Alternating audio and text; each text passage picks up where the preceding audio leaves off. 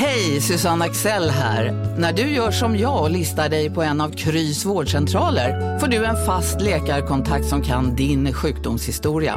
Du får träffa erfarna specialister, tillgång till lättakuten och så kan du chatta med vårdpersonalen. Så gör ditt viktigaste val idag, lista dig hos Kry. Det här är Sydsvenskan.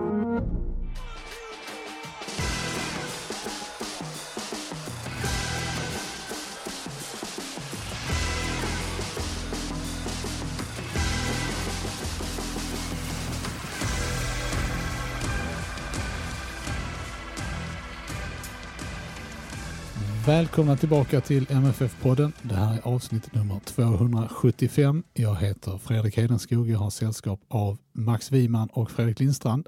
Hej hej! Goddag, goddag. Hallå! Eh, vi eh, har nu samlats i studion och då kan vi passa på och be lite om ursäkt för den eh, ljudkvalitet som har eh, rått under de senaste veckorna. Det är trots våra stora ansträngningar och eh, ansträngningar från andra som kan betydligt mer om det här än vad vi kan så har vi inte riktigt fått rätt på det. Men nu sitter vi här samlade och det känns eh, bra på, på flera sätt.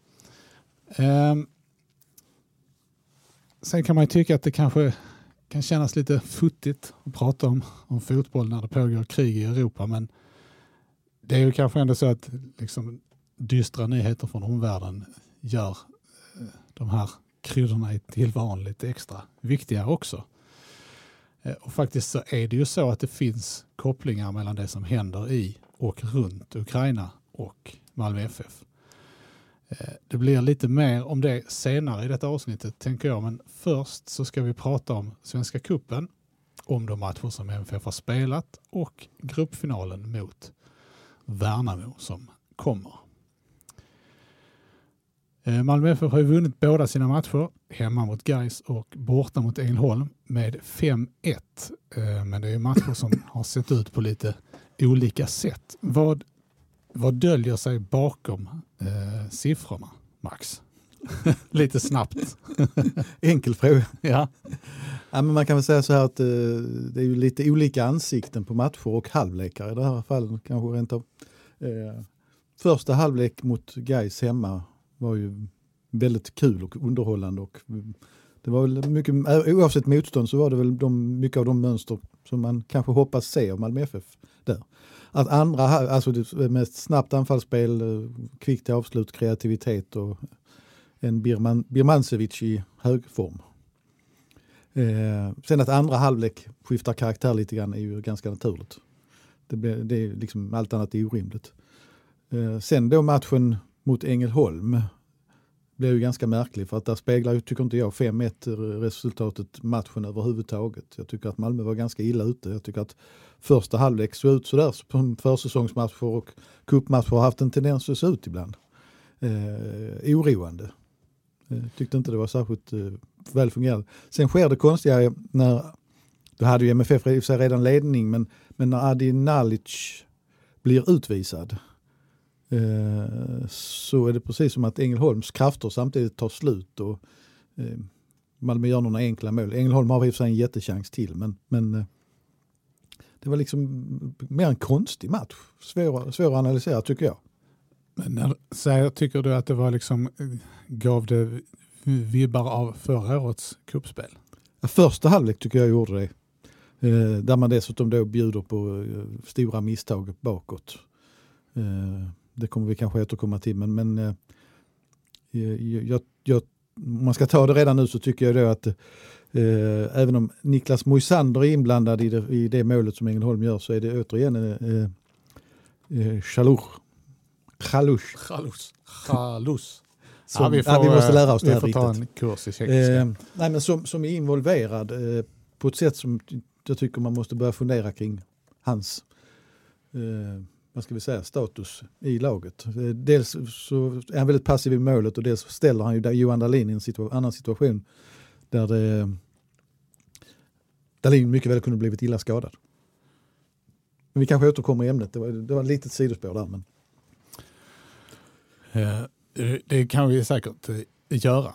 Eh, trots de här resultaten då så känns det som att Milos Milojevic förväntar sig mer av laget insatsmässigt. Vad tror du att det han saknar, Fredrik? Eh, jag tror delvis, eh, att han säger så här, det tror jag har till den allra, allra största delen en, en taktisk eh, bakgrund. Det här för att han vill ha ett lag som är fortsatt hungrigt och, och vill framåt. Det, det, finns ju liksom en, en, fara i att kolla på målskillnaden 10-2 och poäng, poängkolumnen 6 eh, poäng då, bästa möjliga och liksom slå sig till ro och känna att det här är bra. Dels för den avslutande gruppmatchen mot Värnamo men även på ett längre sikt eh, eh har ju eh, cupgruppspelet och de följande kvartsfinalen och semifinalen från 2018 i någorlunda färskt minne. Då MFF eh, liksom stormade igenom kuppen till stor del och, och, såg riktigt imponerande ut och man verkar någonstans var lite nöjda, man var regerande mästare och nu hade man liksom tagit sig till final i Svenska kuppen och, och, och sen så börjar ju allsvenskan den våren blev ju kaosartad på många sätt. Liksom. Och det, det gäller liksom hela tiden ha en framåtrörelse och det är ett lag ifrån division 1 och ett lag från superettan som Malmö FF har mött och det ska man alltid komma ihåg liksom, i de här lägena. Men, men det är ju ändå, eh, jag tänker på eh, kommunikationsstrategin här. Eh, för att det finns ju, eh, känns ju som att om man tittar bakåt eh, över de senaste åren så finns det kanske mer än en MFF-tränare som ändå, om man nu hade, hade de här eh, synpunkterna på spelet hade föredragit att ta det internt mm. och istället utåt kommunicera de mycket lyckade resultaten. Alltså, Milos Milojevic har ju en smekmånad i den här podden tack vare att han faktiskt säger någonting som, som är intressant att lyssna på.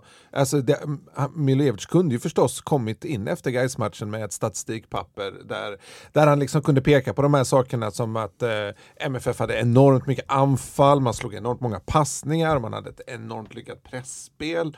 Men istället så, så och, och liksom lyfta fram Birmancevic tre mål och en assist då, men istället så väljer han att säga att han vill ja, eh, liksom, de måste bli ännu bättre, Birmancevic måste bli ännu bättre. Han får inte falla ur matcherna och så. Och det är ju, det är ju ganska, det är ju, eh, det är ju vaket liksom och, och det, det, är ju egentligen inte speciellt kontroversiellt. Han säger ju bara det som alla ser. Birmancevic höst i framförallt allsvenskan då var ju ingen, ingen höjdare. Han hade en enorm sommar. Eh, och sen så blev han uttagen i landslaget. Vet, det är svårt att säga om det här steg åt honom åt huvudet men han är ung och det gick väldigt fort på en kort tid. Det, det liksom blev något slags bakslag där som förmodligen hade ganska mycket med det mentala att göra. Och nu jobbar han för att få upp Birmancevic på en högre och jämnare nivå. Det är ju helt rätt och det är ju inget man behöver hålla hemligt. Tycker jag i alla fall. Sen vet jag inte, eh, men det tar tid innan man lär känna hur han fungerar, Milojevic. Men eh, man kan ju vända på steken också och säga att det kanske är lättare att vara tuff mot laget när man har vunnit med 5-1 än när man har förlorat. Alltså det är lättare att begära mer av dem.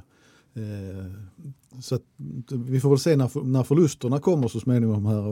Eh, tänker redan om det skulle hända något mot Värnamo, liksom hur han agerar då, om han försvarar laget då eller hur är, är tuff mot det. det, det, det Sen, sen, tycker jag det mm, som Fredrik är inne på, att alltså det är så förlegat här också att inte våga säga sanningar. Som, som alla människor ser. Malmöpubliken och Malmös supportrar är, har vi tjatat om många gånger, är faktiskt ganska kunniga eller väldigt kunniga i många fall. Och det, det, det, när man ser det uppenbara så tycker jag att en tränare måste vara ärlig och tydlig med det och inte gömma sig bakom statistikpapper. Det är ju som sagt lite svårt att dra eh, långtgående slutsatser av de här två matcherna vad gäller MFFs kollektiva spel eftersom motståndet ändå eh, på pappret är ganska, ja även resultatmässigt, underlägset. Eh, men om man tittar på, på ett mer individuellt plan, Max, finns det någon spelare som, som har överraskat på dig i de här två matcherna? Ja, överraskat, överraskat. Om jag hade fått plocka in två namn istället för ett. Kan man det få dispens för detta? Du kan börja, ja, nej, vill du ta dem som paket så gör det. ja, för det är lite olika. Jag menar egentligen så kan jag inte tycka att, att Velko Birmancevic, att hans eh, insatser är överraskande så att säga. Men jag tycker ändå man måste lyfta hans tre mål och hans väldigt fina frispark sen mot Ängelholm också. Eh, alltså det är individuella insatser som ofta avgör fotbollsmatcher och där tycker jag att han, han eh, gjorde saker som, som lovar gott inför fortsättningen. Och, eh, även om jag tycker att han har tappat lite sitt utmaningsspel en mot en i sammanhanget samtidigt. Men ändå så tycker jag att hans, eh, hans avgörande insatser där bådar gott. Sen måste jag lyfta en ung spelare och det är Hugo Larsson. Eh, som, eh, det är alltid farligt att lyfta någon ung för tidigt men eh, Eh, det är ju också en signal från Milosevic att han valde att satsa på honom från start mot Ängelholm. Att här är någonting som går väldigt fort just nu. En kille med, med speed i fötterna och bra passningar, passningsspel framåt. Eh, en klart spännande karaktär. Som liksom, jag ska inte säga att han kommer från ingenstans men det går ju väldigt, väldigt fort. Eh, det är klart att det, det är lätt att liksom jämföra med Mattias Svanberg men man ska inte göra det. Men det, det, det, det är liksom här, här är liksom ett läge där någonting kan hända. Och det tycker jag var det mest spännande i de matcherna. Och så, det är alltid svårt, nu är en central mittfältare då, det är alltid svårt att jämföra vad MFF vill ha, en balansspelare, en offensiv mittfältare. Men det är ju intressant att han, eh, alltså att han går före Amel Mojanic, David Edvardsson och Sebastian Anassi i den kön mot Ängelholm. Um, det, det är lite, man, ska, man ska väl inte värdera det som möjligt. Han är ju en annan spelartyp än Sebastian Anassi och Sebastian Anassi är ju fortfarande längre fram. Det handlar inte om det. Men det är ändå det är intressant tycker jag. bara.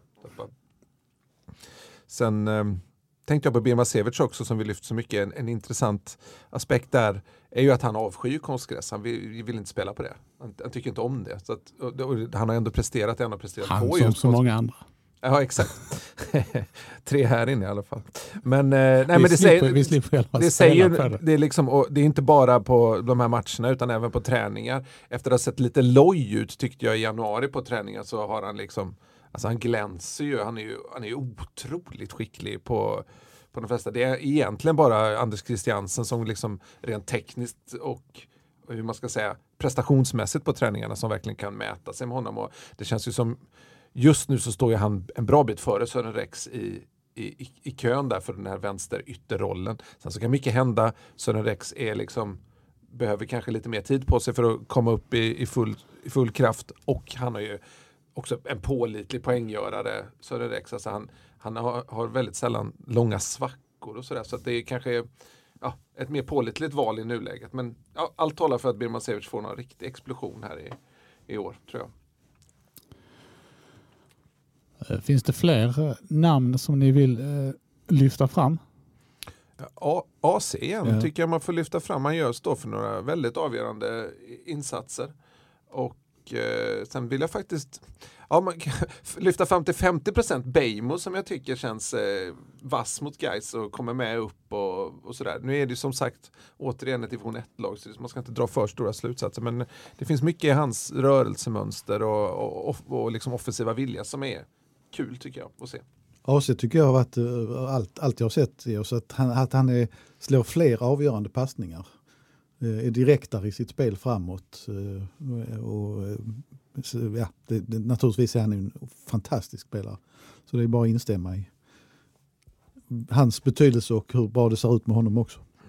Sen, ja, det finns mycket. Nalic gör ju Nalic fortsätter att vara Nalic, så att säga, väldigt bra mot guys. Sen obegriplig utvisning mot Ängelholm. Och liksom pendlar in och ut ur matcherna och sådär. Men det han gör bra gör han ju riktigt bra. Och jag tycker även Rakip börjar se allt bättre ut i, i, i balansrollen han har. Rakip tryggar men, men Nalic är ju allt mer ett mysterium. Och, eh, alltså på något sätt måste man ju komma till rätta med det för att man, man kan inte heller eh, Alltså han måste hitta en balans i sitt spel. Det, det, det går inte att ha så höga toppar, så djupa dalar och göra så dumma saker. Uh, Nej, vad, vad, vad säger du om utvisningen? Jag tycker den är tyvärr solklar. Det, det, är alltså, får, det är en markering, jag tror inte att han träffar. Det var ju tyvärr den svåraste tv-produktionen i historien. I knähöjd. men men eh, man, man, man, gör inte så, någonstans sken det väl igenom. Att, men grejen var att han hade varit eh, på och hackat innan också. Eh, och jag, det, ja, sånt har man ju med sig. Ja, någonstans så, att eh, alltså, han måste hitta eh, en harmoni, skulle jag snarare kanske kalla det en balans i, i sitt spel. för att um, som jag har sagt tidigare, han, han, är inte bra när han försöker spela för sig själv och det har han ju en tendens att göra ibland. Sen är det ju lysande prestationer, han gör målen och ser till så uh, hamnar i en situation så att Malmö får en straff som han jobbar fram. Så det, men som sagt, Du, du, du, när du kommer framförallt på den internationella nivån har du inte råd med misstagen. Eh, och det är de som kan vara dyrköpta om han finns på planen, tyvärr. Men om man fortsätter det resonemanget Fredrik, är det är, eh, så att säga, urvalet tillräckligt stort nu för att man ska veta kanske ändå att det är den spelaren han är? Ja, ja, det, ja det här är ju svårt att säga. Jag tror, att, jag, jag, tror att man kan bara liksom jobba lite med det mentala med honom så tror jag att han nog kan nå en högre nivå, ändå en jämnare nivå. Och ofta handlar det ju om det. Det är ju inte så att man under vissa matcher glömmer av hur man spelar fotboll utan det handlar ju liksom om att att någonstans börja i rätt ände hela tiden. Att börja med att lägga ner det hårda, hårda jobbet och sådär. Han, han har ju en jäkla vinnarskalle Nalic, vilket man också kan se på träningar rätt mycket. Han blir ofta arg och sur om man förlorar. Och de hade på träningen igår ett två mot två och tre mot tre spel. Han är otroligt sugen på att göra mål hela tiden. Släpp passar inte gärna bollen. Han var i, jag tror han var i samma lag som eh, Hugo Larsson. Det var inte många passningar Hugo Larsson fick av Adin Alic, utan han går ju på mål hela tiden och det är ju ett kännetecken för någon som gärna vill ha rollen av att avgöra matcher och, och liksom vara stjärnan så att säga. Och jag tror att det kan, den, den självbilden eller vad man ska säga, eller den viljan, inte alltid att den funkar hundraprocentigt när man inte är den största stjärnan och inte har den främsta rollen offensivt som till exempel Anders Christiansen har när han spelar där uppe eller Ola Toivonen har haft när han spelar där uppe. Och då, då, då kan det vara att Adenalic inte riktigt vet vilken roll han har på plan. Alltså vad förväntas jag göra och vad kan jag göra och sådär. Och, och, så det handlar nog mycket om att han ska börja börja i rätt ände. Det är lite diffust liksom, men det är ett ganska diffust inom citationstecken problem då. Liksom. Om vi eh, då fortsätter på, den, eh, på det spåret så, och det som du tog upp i början Max, ehm, så fanns det ju också en del eh, spelarinsatser som kanske man hade förväntat sig mer av. Ehm, och eftersom vi var inne på, på Chalus så kanske det är där vi ska börja. Eh, jag vet inte vad du, om du vill ta upp den tråden igen Max? Nej, jag, vet, jag, har varit lite, jag har tänkt på när man har sett andra matcher nu här under vårvintern. Så har det liksom lindats in, ja men han ser stor och stark ut och han, eh, man ser att han är en fysisk mittback och sådär. Undertiden har varit, tycker jag, som min egen känsla att han ändå inte har visat det. Det tar ju tid, alltså det, det absolut. Men eh, eh, han är långsam, Eh, och han fattar beslut nu som ställer till det för laget i vissa lägen. Och det är klart att det är oändligt läge när de har runt om mittbackar, tycker jag. Eh, därför att han spelas ju in ganska hårt eftersom alternativen är ju inte så många som sagt. Eh, och jag, jag fick en känsla av att det var ganska irriterat när Dalin fick den här smällen när han fick gå ut och täcka en alldeles för kort bakåt nick var det väl. Eh, det är kanske bara en detalj, men det, det, det, finns, det är något lite lojt och långsamt över agerandet som, som jag tycker oroar så här långt. Håller du med Fredrik?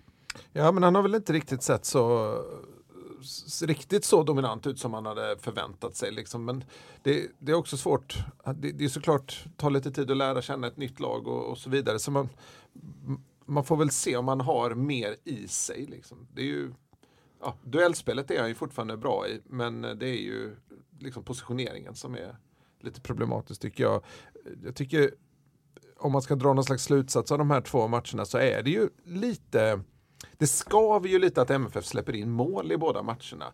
Första matchen är ju, är ju speciellt dåligt för att där hamnar man ju ett tidigt underläge och det, det, som sagt det kan ju bara krampa ordentligt då. Det gjorde det nu men nu löste man ju det ändå. Andra matchen. Andra matchen. Andra matchen förlåt. Eh, man löste det då ta eh, tack vare fina, framförallt fina individuella prestationer. Uh, men där är det ju Niklas Moisander som helt går bort sig på, på första målet. Det, det får han ju inte göra. Han är 36.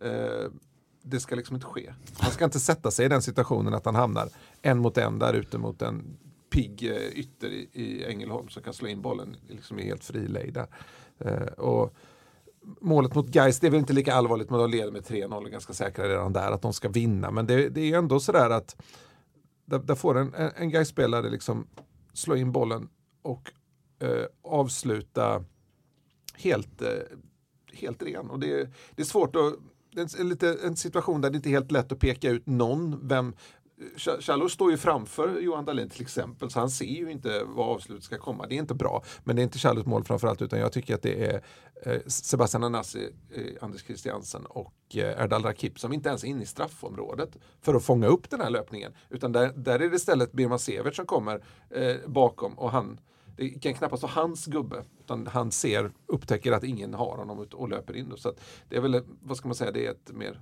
taktiskt problem. Det är ju det hade ju MFF stora problem med i Champions League. Det är ju förvisso spel på en helt annan nivå, men där var det ju väldigt många motståndarmål och chanser som kom till precis på det sättet. Mittfältare som löpte in utan att någon plockade upp dem. Mm.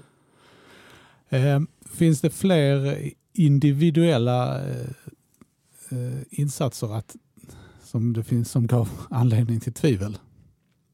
Men det ger väl, jag vet inte, det ger väl tvivel angående en position återigen. Och tyckte jag väl att Jo Inge Berget gjorde väl ett förtjänstfullt jobb mot Gais om jag inte är helt fel mm. på det. Nu, så man inte blandar ihop det. Men mot Ängelholm så försvann han helt ur matchbilden tyckte jag. Och, eh, det här har vi ju pratat om länge och han, han vill vara den centrala anfallaren själv men det, faktum kvarstår ju trots tio mål på två matcher. Eh, Malmö FF måste ha en, en anfallare som gör mål eh, när det kommer till tuffare matcher här. Och, och det, jag ifrågasätter inte Berget för jag älskar honom som spelare, jag tycker han är en fantastisk spelare men det är, det är inte rätt roll på något sätt på sikt. Där. Han kan säkert eh, gå in och ta den någon gång då och då men det är ju på, som en krigare på kanten man vill se honom. Så är det bara. Eh, eh, och så länge MFF inte har fått in någon ny anfallare, Eh, kan Ola Toivonen vara den spelaren?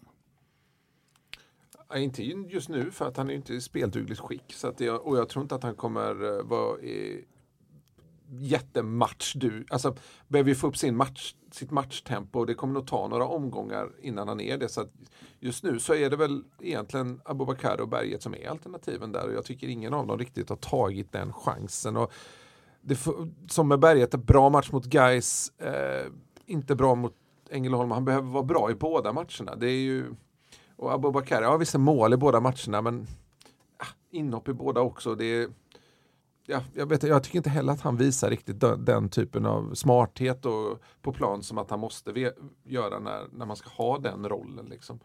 Ehm, så det, det är onekligen ett problem. Jag, jag trodde ju när Toivonen kom till Malmö, och jag tror som Fredrik nu att nu... Har du också valt att bli egen? Då är det viktigt att skaffa en bra företagsförsäkring. Hos oss är alla småföretag stora och inga frågor för små. Swedeas företagsförsäkring är anpassad för mindre företag och täcker även sånt som din hemförsäkring inte täcker. Gå in på swedea.se företag och jämför själv. Hej, Synoptik här. Hos oss får du hjälp med att ta hand om din ögonhälsa. Med vår synundersökning kan vi upptäcka både synförändringar och tecken på vanliga ögonsjukdomar. Boka tid på synoptik.se. Det är liksom inte läge eftersom han eh, inte har någon matcherfarenhet och så vidare. Men när, när, han kom till Malmö trodde jag att han skulle vara den, den riktigt offensiva spelaren. För när man satt och såg målsammandrag så var det ju mycket löpningar in i straffområdet och mycket alltså, fasta situationer och så vidare. Så där han, jag, jag, jag tyckte att han kom för långt ner i banan och fick fel roll där. Men, men eh, att, att han ska klara av att ta rollen nu som något sorts första val ser ut som tufft också. Det ställs ju enorma krav på pressspelet där. Eh, och det, det, var ju, pratade ju Toivonen om också att, eh, att det var liksom en, en förändring för honom där Tomassons hårda press, att man ska springa väldigt mycket där uppe. Och det återstår att se om han om han har det i sig, för att, men har han det i sig så och kan han hålla tempot så är det ju absolut ett alternativ som nummer nio. Det är ju ingen, det är ingen ny roll för Ola Toivonen, även om han gärna droppar ner och hämtar lite grann. Men man kan ju absolut fixa till den rollen så att man växeldrar lite mot någon som ligger bakom. Eh, går säkert att hitta en bra lösning där, men, men det, det, det, det är ju i sådana fall ett, en plan B. För att plan A är ju en, eh, en, anfall, en ny anfallare som kommer in. Och det, det kommer ju MFF lösa också förr eller senare och något namn kommer dyka upp. Om man då blickar framåt mot eh, gruppfinalen så har ju MFF, eller Värnamo precis som MFF, två raka segrar. Men här pratar vi om två uddamålsvinster. Eh, vad förväntar ni er av MFF i en gruppfinal på hemmaplan mot ett motstånd som man ju eh, får förmoda de har väldigt bra koll på med tanke på sammansättningen i ledarstaben. Vad, ehm, vad, är, vad, är, liksom, vad, ska, vad behöver MFF leverera för att de ska känna sig bekväma efter den matchen? Ja, det, det är väl som mot Gais, liksom tempofyllt, löpningar, press och så vidare. Det, det man gör bra helt enkelt. Och det är ju såklart en helt annan sak att spela hemma på Malmö IP jämfört med en undanskymd konstgräsplan bakom en hockeylada. Eh, Europas bästa hockeylada. Ja, Europas bästa hockeylada. Rögle är ju nyblivna Champions Hockey League-mästare. Eh, samt samma kväll som Malmö FF, Malmö FF, Malmö Redhawks torskade mot Timrå med 3-0. det var skilda världar i, i, i hockeyn. Men det är inte det vi ska prata om. Nej, nej men jag tror, men, nej, jag, jag, tror att MFF behöver sätta fart på bollen ytterligare och fortsätta ösa på. Eh, jag skulle nog också vilja se att man börjar spela in Penja på mittfältet. Nu ges ju ett eh, liksom, möjlighet till den typen av omstuvning nu med Nalic eh, skadad också. Avstängd. Ja, eh, förlåt, avstängt, förlåt. Jag snurrar till här. Eh, det var hockeyn som förstörde mitt resonemang. Nej, men jag tror det är dags för Penja. Eh, jag förstår att man har hållit honom utanför. Han har liksom inte fått den försäsongen eftersom han mer eller mindre bara fortsatte tävlingssäsongen, gick in i ett VM-kval med Peru eh, efter en veckas semester eh, efter Juventus-matchen då som MFF hade i december. Där eh, där kan man inte hålla honom för länge utanför laget. Eh, han har gjort det bra i u också, såg pigg mot eh, Olympic. Eh, en match jag inte såg, ska sägas, men eh, sett highlightsen och sådär. Fina insatser. Apenja måste ju in i laget. Mm. Det, det, det, det, blir en väldigt konstig signal. Jag vet man kan inte leva på andra meriter, men en, en spelare som är, som är ordinarie i Perus landslag och spelar VM-kval och kanske är på väg mot VM. Det, det blir det blir en konstig situation i truppen om han inte skulle spela nu här. Så jag ja. förväntar mig honom på planen. Peru jag... vill nog gärna också att han ska börja spela mm. lite matcher. De vill väl att han liksom spelar u matcher inför de här viktiga matcherna de har. Men sen, sen tror jag precis som du att, att uh, uh, alltså MFF bör sätta in stöten och avgöra mot Värnamo tidigt. Och liksom, nu, nu, nu, för nu, är, nu trappar man ju ändå upp. Det är, inte, det är ett lag som gjorde en kanonsäsong i fjol i Superettan och som är ny i Allsvenskan. Eh, och som har allt att vinna. Eh, men alltså då måste ju MFF faktiskt lyfta sig ett steg till också. Och, eh, med den erfarenhet och rutin man har och så vidare. Och, eh, det är ju både bra och lite farligt det här att man faktiskt kan ha oavgjort att gå på också. Det såg vi ju i den allsvenska avslutningen mot Halmstad när MFF hade visste att guld skulle det bli om man spelade oavgjort och det, det är inget riktigt bra utgångsläge. Så jag förväntar mig ett, ett Malmö som vill gå in och avgöra. Då som nu är ju Marcus Antonsson eh, anfallare i motståndarlaget. Mm. Lite Faktiskt. intressant. Lite spännande. Eh, han har blivit en sån här person som har spelat MFF som stöter på MFF hela tiden. Men eh, han gjorde mål senast. Så det blir kul för honom. Men eh, och sen Nalic plats där till höger förväntar jag mig att Sebastian Anassi tar. Även om han har testats på mittfältet också. Men jag har svårt att se att man gör en annan lösning där. Och så Penja inför Hugo Larsson då. Om man bara får spekulera i startelvan. Sören Rex kan väl spela till höger där ute också egentligen? Ja, jo, han kan väl göra det men han vill väl helst vara till vänster. Ja, det, det, eller om, om, man inte nu gör om formationen helt men det, det, sannolikt så tror jag att Penja går in och Nanasi går in. Sen, sen ska man ju komma ihåg att Jonas Tern har alltså 842 rävar bakom öronen. Så att han kommer att göra allt för att hitta på något riktigt jäkelskap och störa Malmö FF. För han, han är väldigt duktig och han, han, han, är väldigt bra på att få ut maximalt av sina spelare. Eh, och det är ett spelande lag så det gäller att inte stå på hälarna för mittbackar i MFF och defensiva mittfältare. Sen blir det ju spännande att se vad eh, Milojevic gör för anfallsval mot, eh, mot Värnamo. Om, om man fortsätter med Berget, ger honom den tredje starten eller om Abubakari då efter mål i båda matcherna, om han får chansen. Där jag tror nog att Berget får fortsatt förtroende där. Men eh, ja. Varför tror du det? Dels att han förstår spelet bättre. Han är väl inkörd i, i liksom det taktiska biten, även om det har gjorts lite ändringar. Men han är en van startspelare i anfallet, Abubakari. Är, jag, jag, jag har svårt att säga att de bedömer honom riktigt, riktigt redo än i just en sån här viktig match. Han har ju trots allt väldigt få starter i MFF.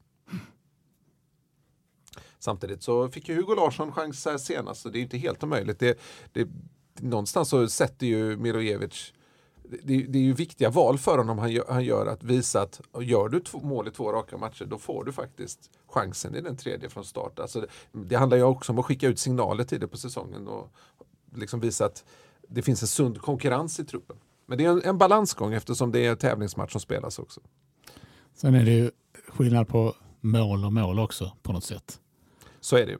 Eh, det är inte lika viktigt att göra 5-1 målet som 1-0 eller 1-1 kanske.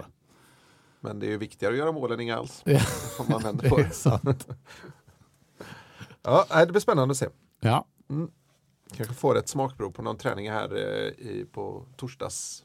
Torsdagen, ja, torsdagen borde väl vara man kan se en, någon elva för fredagsträningen är bara öppen. Det första.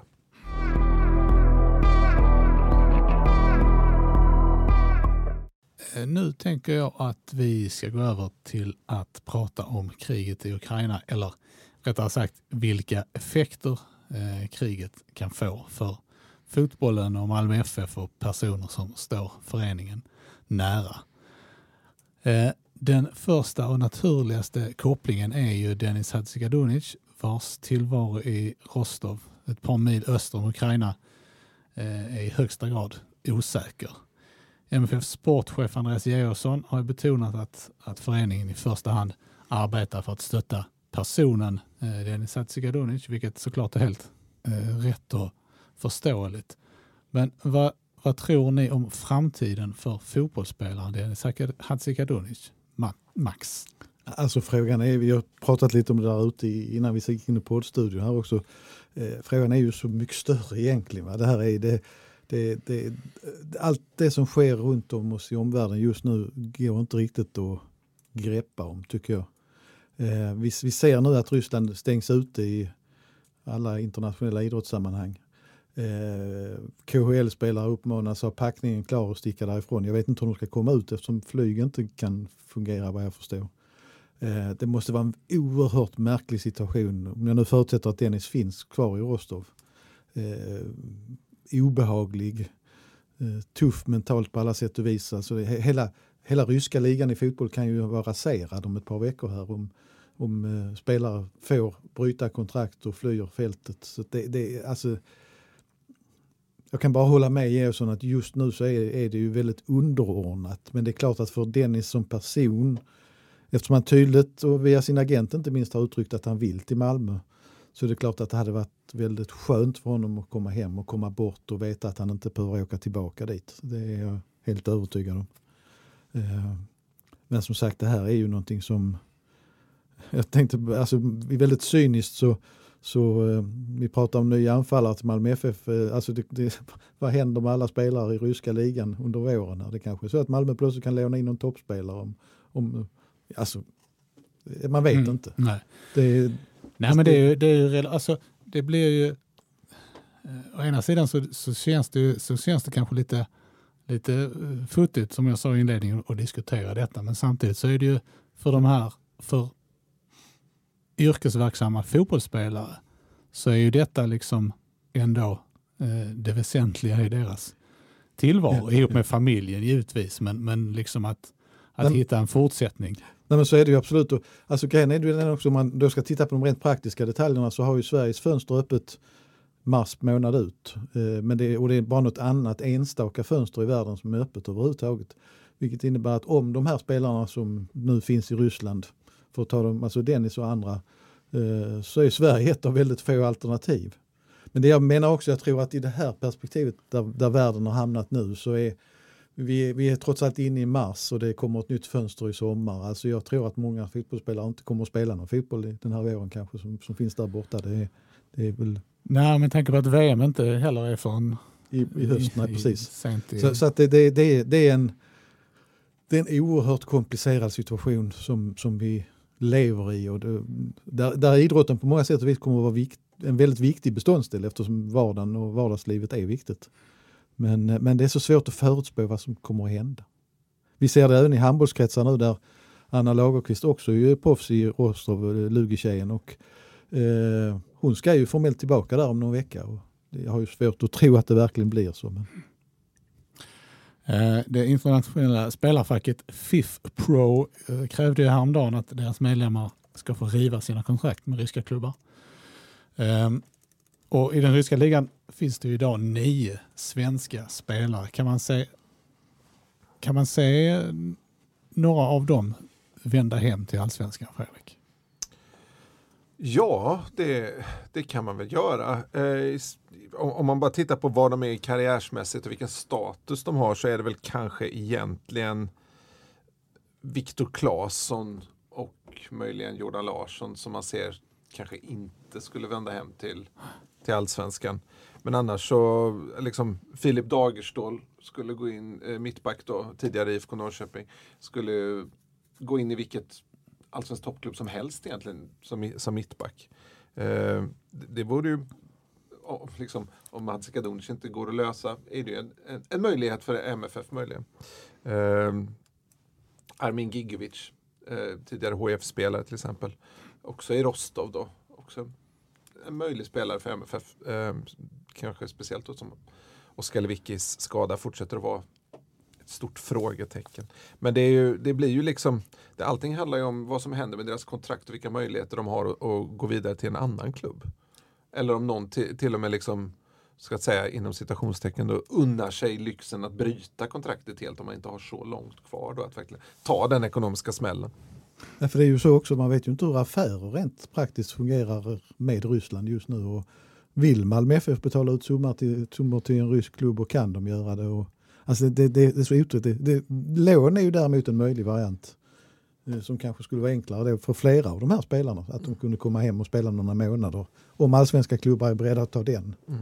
den varianten ryska klubbar, i och att, att vara sportchef i en rysk klubb just nu är ju liksom ett omöjligt uppdrag. Det går inte att värva någon, någon utländsk spelare dit för att täcka upp, utan då får man ju bara täcka inhemska spelare. Och släpper man, säg att Rostov skulle släppa sina tre svenskar, då måste, det gör man inte bara utan att få in någon, någon slags ersättare för dem. Ja, ryska fönstret är stängt nu. Ja, ja eh, precis. Nej, men låna, äh, låna ut dem, liksom, det kan de ju göra, men det, de kan inte, nej precis. De kan de inte ta in någon. Nej, de kan inte ta in någon. Nej. Eh, så att där är det ju, då, då får man ju se, se på sin ungdomssektion eh, eller, eller något i den stilen. Det blir jättesvårt. Så. Det, det, det, här är ju en verklighet som vi mer och mer, alltså den, den kommer att rasa över oss mer och mer på skilda områden. Eh, ser man det i ett lite längre perspektiv och tittar framåt sommaren och eftersom Ryssland nu är avstängt så, så kommer det ju att påverka Europaspelet i ganska hög grad. Eh, jag vet att Malmö FF balanserar på att vara sidat i kvalomgång tre i eh, Champions League-kvalet. Och, eh, eh, får inte Ryssland vara med så kommer det automatiskt att hacka upp ett steg där. För Ryssland har en fast plats i Champions League. Mm. Och eh, om de blir av med den så tyckte jag läste att då går den platsen till den ukrainska mästaren faktiskt, vilket ju är en lite pikant detalj i det hela. Um, ja, och då behöver inte de kvala och då, alltså, så blir det ju rockader hela vägen. Mm, mm. Eh, så det, det, kan innebära det för mig. Jag har inte, jag har inte specialstuderat det men det, det, det, kan, det gäller ju samma sak för Europa League och eh, Conference League det också. Så att det, det, det, kan bli mycket som blir märkligt framöver.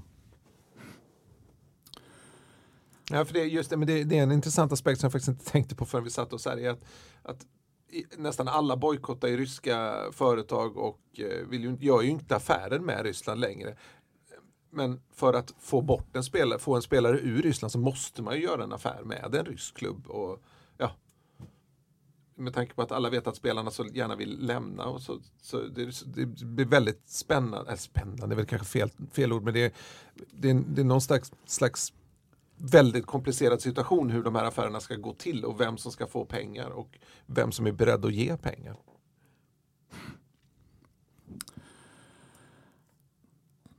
Ehm, ja, det finns ju naturligtvis väldigt mycket som man skulle kunna diskutera kring det här. Men, men det är ju svårt uh, att göra det så mycket mer i, i nuläget. Uh, situationen förändras ju lite dag för dag och det kommer väl att klarna så småningom, liksom bit för bit. Fotbollen är ju liksom en del i, i det hela. Ja, vi skulle ju kunna prata en podd om vad det, en hel podd om bara idrotten i Ryssland, liksom vad det här innebär. För jag tror inte att Putin slutar kriga för att idrotten slängs ut ur eh, världssamfunden här. Men, men eh, man ska ju klart för sig att idrott är väldigt viktigt i Ryssland för människor. Precis som vi pratar här om att vardagen är viktig för oss så är den ju i någon mån det också, eller i hög grad för dem där också. Nu påverkas deras vardag även där. Eh, det är ju vad jag förstår ryska ligan i fotboll i alla fall pausad. Eh, så att eh, ja, nej det är, det är mycket vi inte kommer att veta denna vår. Hur långt fram det vet vi inte heller. Um, vi kommer ju säkert att få anledning att återvända till detta ämne vad det lider. Uh, jag tänkte innan vi um, slutar här också uh, fråga om Peter Gvargis. Den frågan uh, fick, ni, fick ni inte innan, men, uh, för jag hade glömt det då, men jag ställer den nu. Han lånas alltså ut till Jönköping Södra. Um, är, är det så att han kommer han att spela i MFF igen? Nu var du tuff. Ja, uh, men alltså, ja, det var en tuff fråga, men jag tycker att den är befogad när det enda bestående intrycket är uh, stämplingen i bröstet på Marcus Berg som ju inte var avsiktlig, men, men det, han har ju verkligen uh, inte Sen kan jag inte säga om det är om han har sig själv att skylla eller om det är andras fel, men han har ju verkligen inte gjort något annat avtryck. Han har, han har varit eh, något mindre dålig när han hoppat in som vänsterback ett par gånger, men det kan man ju kanske inte riktigt... Nej, jag, jag, jag har ju svårt att se honom som en MFF-spelare.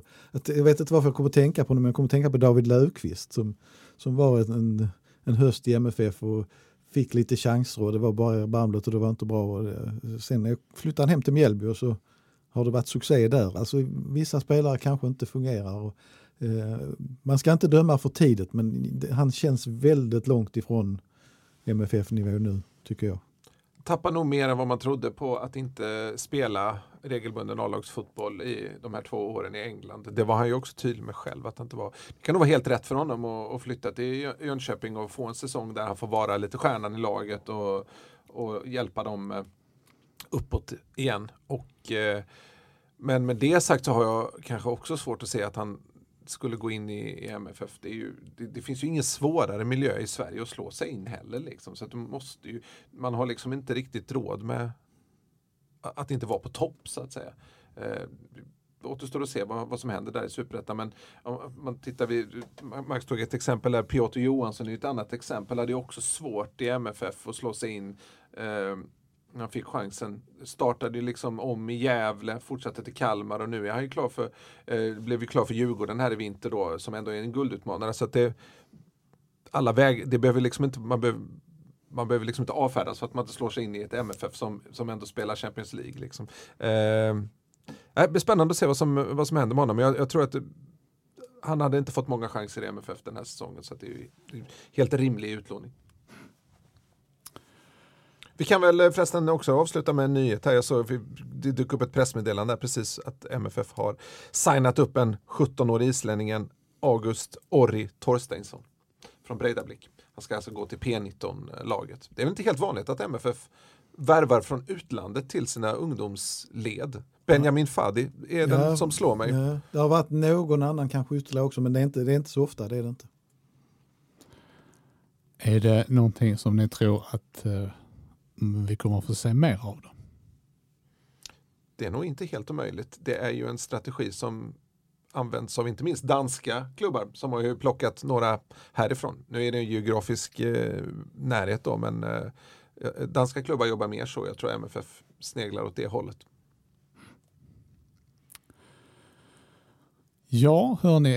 Eh, känner ni att det finns något som har förblivit outsagt? Nej, vi kan väl bara notera möjligtvis det att MFF har årsmöte. Eh, och att man, det verkar bli ett väldigt lugnt årsmöte. Det är inga nya val och det, ekonomin har vi väl pratat om. Det finns mycket pengar i kassan och så vidare. Det finns en motion angående spelbolag och spelreklam eh, som säkert kommer att bli debatterad och som kan vara intressant att se var det landar så att säga. Men när, eh, i övrigt så, så tror jag det blir ett väldigt, väldigt lugnt årsmöte. Mm. Du förväntar dig inga kupper? Nej, det känns inte som det är något sånt på gång faktiskt. Och inga, inga, det, det är ordförandeval och det är ett par styrelseval och det, de, det är omval på Pontus Hansson och Lars Kongstad och på Anders Paulsson som ordförande. Så att, eh, Ja, det var ju mer dramatiskt där med damsektionen mötet för, vad var det, två år sedan? två år sedan. Ja. Ja. Nej, så nu, nu känns det inte som att det, det kommer att hända sådär väldigt mycket där faktiskt. Då eh, blåser vi av för denna eh, gången här. Det här har varit avsnitt nummer 275 av MFF-podden där vi anser att konstgräs ska förbjudas i svensk elitfotboll. Jag heter Fredrik Hedenskog. Jag har haft sällskap av Max Wiman och Fredrik Lindstrand och ansvarig utgivare är Jonas Kanje. Tack för oss. Hej hej!